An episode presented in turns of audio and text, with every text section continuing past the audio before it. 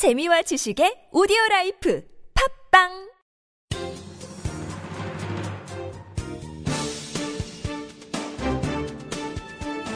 일간 사설 4월 11일 토요일 경향신문 사설.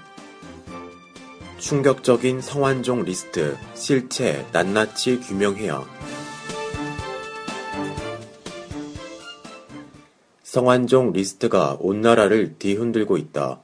자원 외교 비리 의혹으로 검찰 수사를 받아온 성완종 전 경남기업 회장이 김기춘, 허태열 전 청와대 비서실장과 홍문종 새누리당 의원, 홍준표 경남지사에게 거액을 전달했다고 폭로하면서다. 성 전 회장은 경향신문과의 단독 인터뷰에서 이같이 밝힌 뒤 스스로 목숨을 끊었다.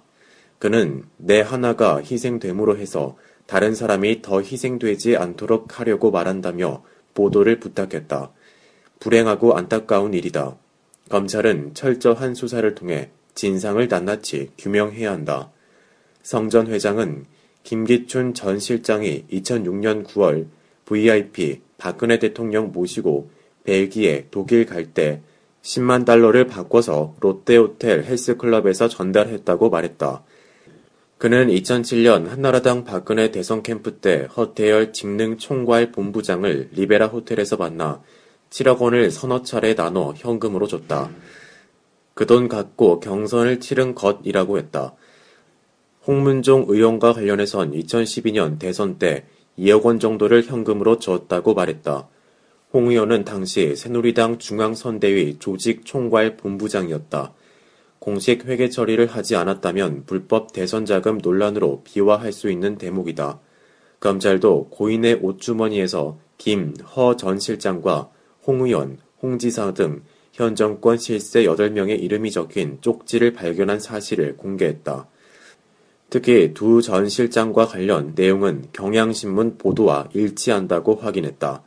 당사자들은 전면 부인하고 있지만 검찰의 수사 착수는 불가피하다고 본다. 우선 의혹을 받는 이들이 박근혜 정권의 핵심 인사들이다. 적당히 유야무야하려 했다가는 의혹이 박 대통령에게까지 옮겨 붙을 수도 있다. 또한 성 전 회장의 인터뷰에서 전한 정황이 상당히 구체적이다. 돈을 건넨 시기와 장소, 액수를 특정한 것은 물론 김 전 실장을 만날 때는 수행 비서가 허 전 실장 회동 때는 우리 직원들이 동행했음을 분명히 밝히고 있다. 청와대와 새누리당의 당혹감을 짐작 못할 바는 아니다. 그러나 이런 사안일수록 정도로 가는 게 옳다. 역대 정권에서도 권력형 비리 의혹을 어물쩍 덮으려 했다가 국민의 분노를 키운 사례가 많지 않았던가. 무엇보다 당사자들이 스스로 진실을 명명백백히 밝혀야 한다. 사실 무근이라면 검찰 수사를 자청 못할 이유도 없지 않은가. 검찰은 또다시 기로에 섰다. 죽은 권력의 비리를 파헤치겠다고 나섰다가 살아있는 권력을 수사 대상으로 삼을 판이다. 정권의 영린을 건드려야 할 처지가 되었으니 고심이 깊을 게 분명하다. 공소시효를 따져봐야 한다거나 메모, 육성 파일의 증거 능력 여부를 살펴야 한다는 주장은 그래서 나올 것이다. 하지만 법리를 방패막이 삼거나 가이드라인을 기다리며 좌고 우면하기에는 의혹이 심각하고 관련 정황이 구체적이다. 더욱이 성 전 회장의 죽음에 검찰의 수사 관행이 영향을 미쳤다는 지적도 나오는 터다. 검찰은 성역 없는 수사를 통해 실체적 진실을 밝혀내는 것 외에는 다른 해법이 없음을 알아야 한다.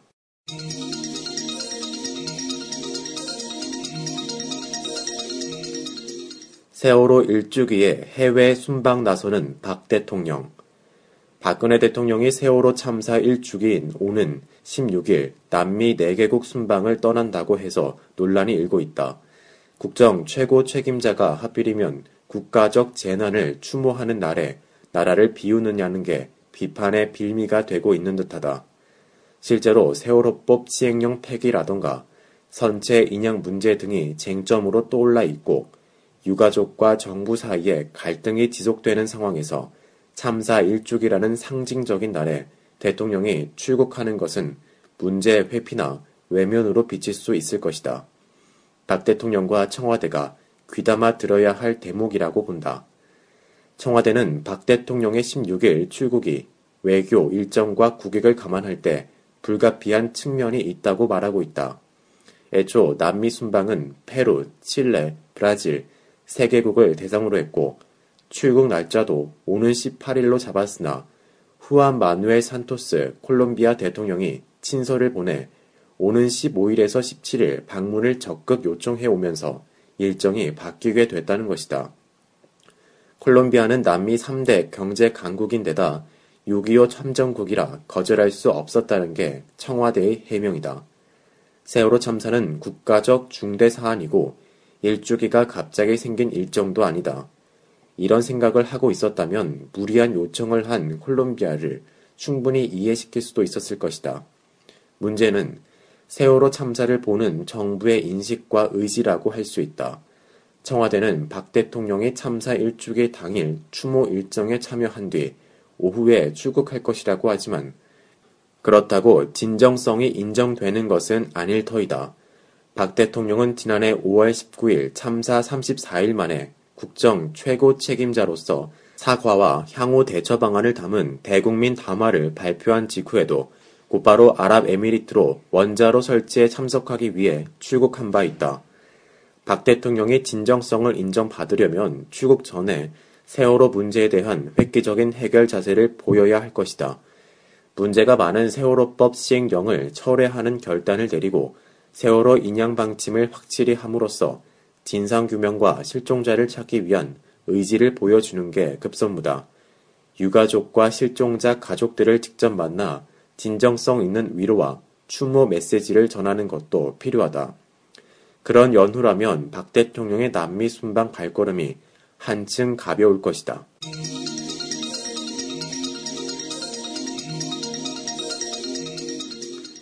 대타협 외치더니 반노동 정책 밀어붙이는 정부. 정부가 한국노총의 노사정 대타협 결렬 선언 직후 독자적으로 노동시장 구조 개선을 추진하겠다고 밝혔다. 이기관 노동부 장관은 그제 통상 임금 등 노사정 협상에서 의견 접근을 이룬 의제는 정책화 작업에 들어가겠다고 발표했다. 청년층의 고용 절벽과 장년층의 고용 불안 등 절박한 현실을 감안할 때 구조 개선을 마냥 미룰 수는 없다는 것이다. 정부가 노동계의 결렬 선언 하루 만에 기다렸다는 듯이 반노동적 정책 강행에 나선 것은 부적절한 처사다.